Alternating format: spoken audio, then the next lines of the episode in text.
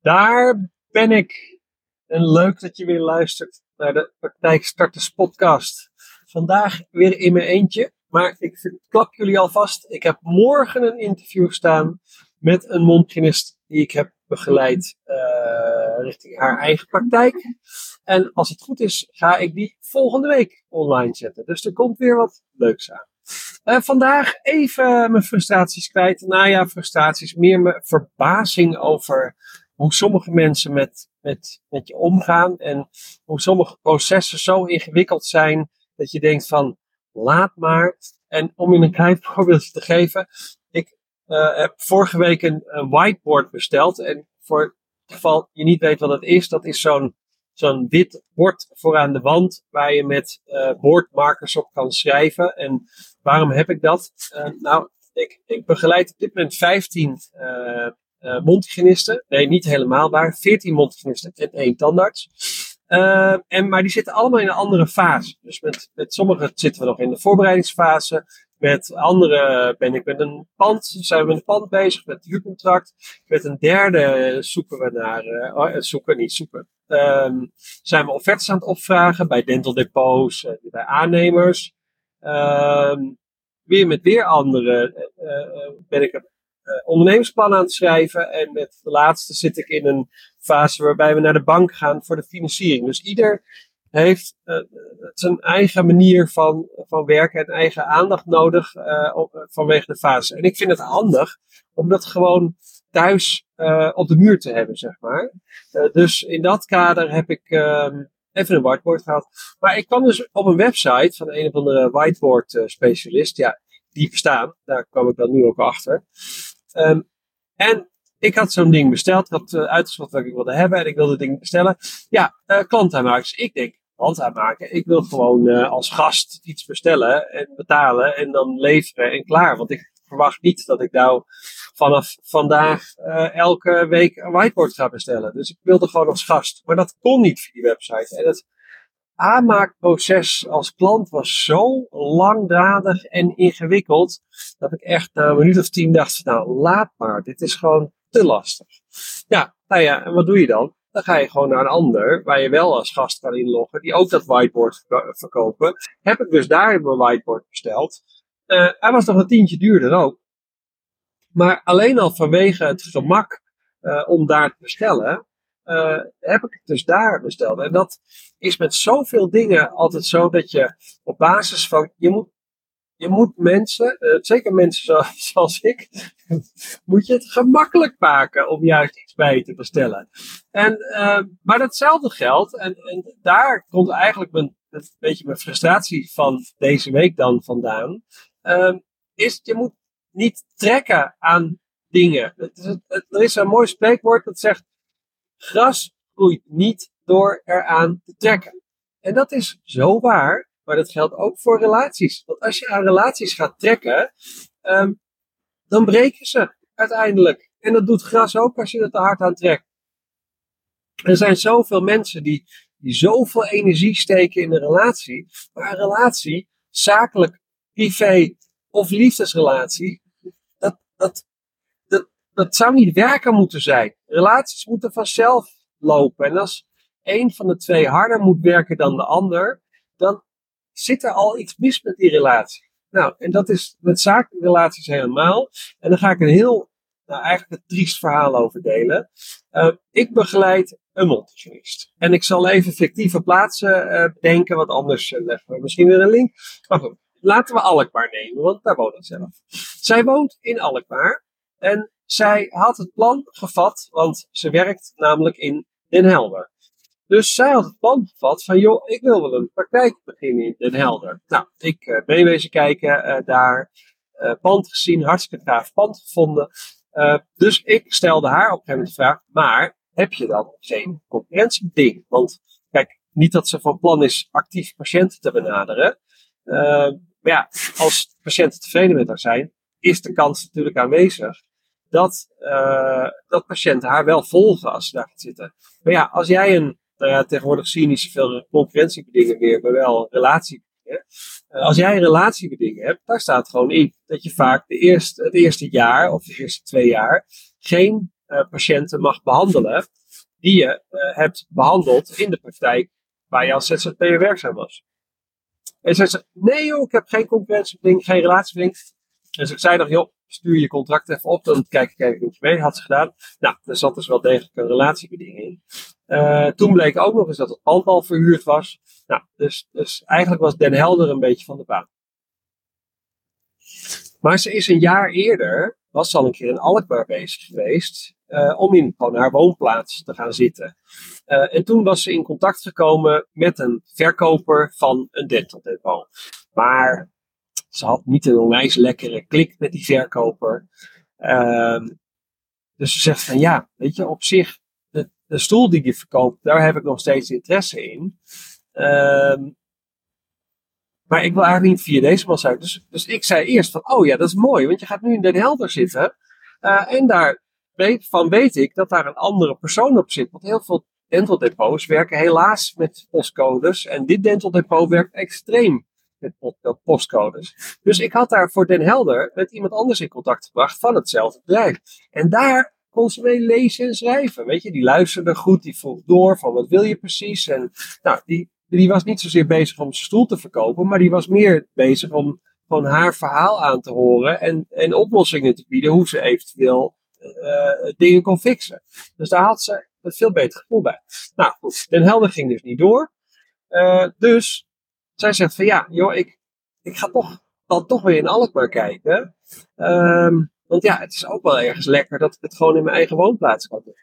Nou, maar toen zei ze, eerst wat ze zei, ja, maar kan ik niet gewoon die verkoper van Den Helder dan meenemen naar Alkmaar? Ik zei, ja, tuurlijk, jij bent de klant, toch? Jij bepaalt wat je wil. Alleen, ik ken die verkoper die in Alkmaar komt, ken ik. Ik zeg, nou, die zal er niet heel gelukkig mee zijn, want ja, dat is natuurlijk wel zijn regio en bla, bla, bla. Maar goed, nogmaals, jij bent de klant. Dus als jij zegt van, joh, ik wil graag, ik heb wel interesse om misschien zaken met jullie te doen.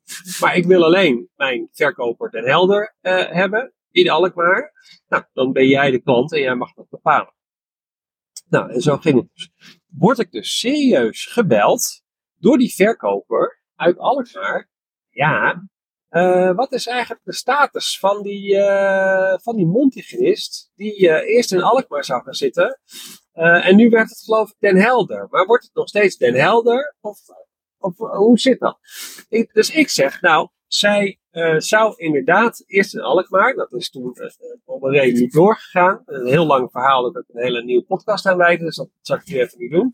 Dus toen zou ze in Den Helder, maar goed, nu is Den Helder gaat niet door, want pand verhuurd, relatieding en dat. Dus ze gaat toch in Alkmaar. Ja, maar dat is wel mijn regio. Dit is serieus gebeurd, hè? Ik maak geen geintje. Dit is echt serieus gebeurd. Ja, maar dit is wel mijn regio. Ik zeg, ja, dat kan. Maar zij is gewoon heel erg... Zij heeft een hele lekkere match met jouw collega, die inderdaad normaal in Den Helder komt. Maar zij heeft nu eigenlijk gezegd, van, nou, ik ga toch weer terug naar Alkmaar. Maar ik wil wel die collega van jou erbij hebben. Dus ik zeg, joh, zij heeft een lekkere match met die man. Het is allemaal één bedrijf, dus ik zeg jullie, ik weet niet wat de afspraken zijn, maar jullie kunnen het onderling wel regelen. Ja, nou, ik ga toch even nog met haar bellen ook. Ik zeg, ja, dat kan je doen, maar ik zie het nut er eigenlijk niet zoveel in. Heeft hij dus serieus mijn klant gebeld en ging hij dus zeggen, ja, want wij werken met postcodes en Alkmaar is mijn gebied, is mijn postcode. En dus, nou ja, het is echt heel simpel.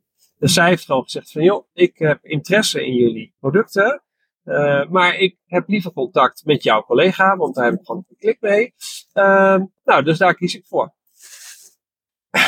Dus toen ze ophingen, heeft ze mij gelijk gebeld. Ja, die gast uit Alkmaar, die belde mij net. Ik zeg, ja, ik had hem ook al aan de lijn en hij zei al dat hij je ging bellen. En ik heb al gezegd dat hij dat beter niet kon doen. Maar hij besloot toch alweer te bellen. Ze zegt, nou, ik heb daar... Hier heb ik zo'n raar gevoel bij, zegt ze. En terecht natuurlijk, want het is een hele rare gang van zaken.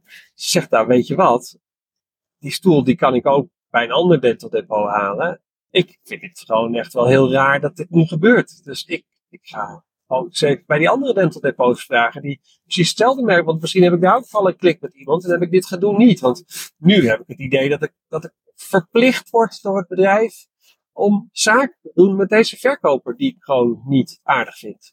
En maar wat ik wil zeggen is, deze man is zo met zijn eigen belang bezig en helemaal niet in het belang van het bedrijf bezig, want hij krijgt natuurlijk normaal een bepaalde winstpercentage, provisie, fee, weet ik hoe je het dan noemen, over de stoel die hij verkoopt. Maar in dit geval verkoopt hij de stoel niet zelf, maar verkoopt zijn collega de stoel wel in zijn regio. Dus ik denk, joh, los het lekker intern op en maak daar niet het probleem van de klant van. Nou, toen dacht ik echt van, nou, hoe stom kan je... Maar hoe kan je ook als bedrijf je verkopers dit soort dingen laten doen? Dit is toch echt ook de sip voor woorden. Dus eigenlijk is dit Dental Depot... Die verliezen dus nu een opdracht en niet alleen voor hun stoel, waarschijnlijk ook voor de rest van de apparatuur, dus alle stereo-apparatuur. Waarschijnlijk wil ze een EMS erbij hebben. En het zijn nog meer dingen, misschien ook zelfs wel kleingoed. Alleen maar omdat deze man puur uit eigen gewin dacht van, weet je wat, ik ga er eens even een punt van maken dat het mijn postcode is. Nou, het is echt, ik moest er wel een beetje om, ik moet er nog steeds op gniffelen, want ik sta gewoon versteld dat mensen zo zijn.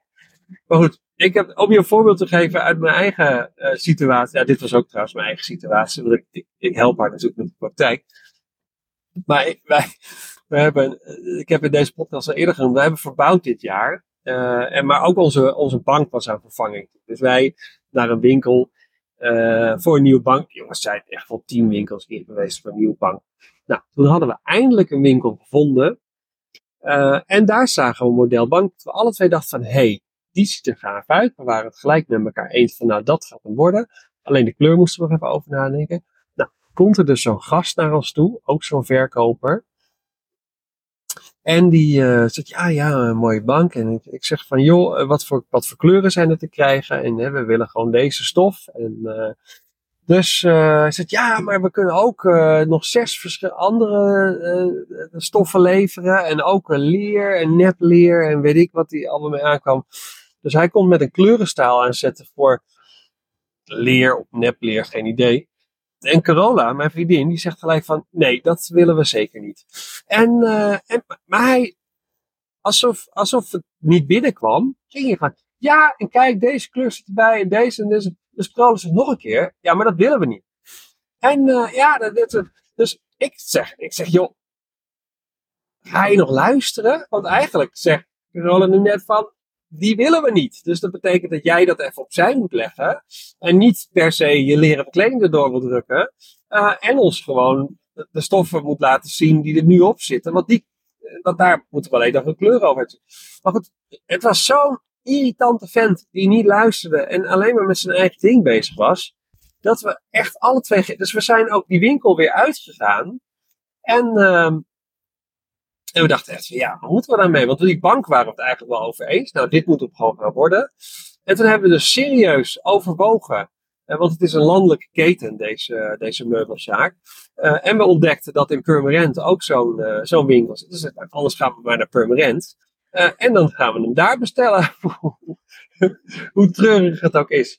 Nou, en dus toen dachten we, nou, joh, deze zit echt vlakbij. Want hij zit aan het eind van onze straat. Dus we kunnen er naartoe lopen. Dus toen zijn we nog een keer teruggegaan op een zaterdag. En dus serieus, eerst gekeken of die gast er niet was. Want ik denk, anders hebben we die straks weer. Nou, hij was er dus wel, maar er was ook nog een andere collega. En we kwamen binnen en toen liep gelijk die andere collega's naar ons toe. En toen dachten we, mooi, dus dat is bij deze. En die was veel relaxter, die luisterde goed. En die had ons goed geïnformeerd van wat er allemaal nog meer aan opties was. Qua pootjes en qua kleuren en qua elektrisch zitgedeelte en alles erop en eraan. Dus hij heeft alle toeters en bellen, die kwamen uiteraard voorbij. Maar goed, dat moet een verkoper natuurlijk ook wel gaan doen. Van ten eerste aan jou vragen van, joh, wat wil je precies? En dan ons vertellen over de dingen die we nog niet weten. Maar goed, die andere gast, dat was, nou ja, die hebben we ook niet meer gesproken. Want die mannen hadden... Maar wij waren dus serieus van plan om naar een andere winkel te gaan. Die in Purmerend is. Dat is een half uur rijden. Om bij exact dezelfde winkel. Maar dan ergens anders. Omdat die man er niet werkt. Om dan daar te gaan kopen, zeg maar. Nou, en dat idee had ik ook een beetje met... met dat gedoe, met dat Dental Depot, met die verkoper die zo met zichzelf bezig is. Maar goed, dat doe ook met patiënten. Kijk, als jij op een gegeven moment besluit om je eigen praktijk te starten, en je zou, ik ken heel veel mensen die werken nu in de plaats waar ze wonen. Nou, die willen ook eigenlijk daar wel gewoon blijven werken. Nou, en dan gaan sommige praktijken gaan ze heel spastisch lopen doen over het concurrentiebeding en het relatiebeding. En je mag niemand meenemen. Maar ik denk als je nou als praktijk, stel je hebt een mondhygiënist voor je werken en je bent praktijkeigenaar. En die mondhygiënist die gaat, 3 kilometer verderop zitten. En je maakt je onwijs druk om de hoeveelheid patiënten die zo meteen met haar meegaat. Maar moet je je dan eigenlijk druk maken om hechten die patiënten nou per se aan haar, is de vraag. Of gaat het misschien om de hele sfeer in je praktijk? Je kan ook denken van, joh, als mijn half patiëntenbestand weggaat, omdat er een mondhygiënist hier niet meer werkt, dan kan je ook even in je eigen praktijk gaan kijken van, joh, waarom is dat nou? Waarom gaan die patiënten nou weg? En wat kan ik er als praktijk aan doen om dat te voorkomen of in de toekomst te voorkomen? Maar we zijn zo altijd bezig met de ander als concurrent zien en het is oneerlijk. Kijk, als je je eigen praktijk begint en het is op relatief korte afstand van waar je hebt gewerkt, dan vind ik het inderdaad niet netjes als je actief patiënten gaat benaderen. Dat vind ik sip. Dat moet organisch naar je toe komen.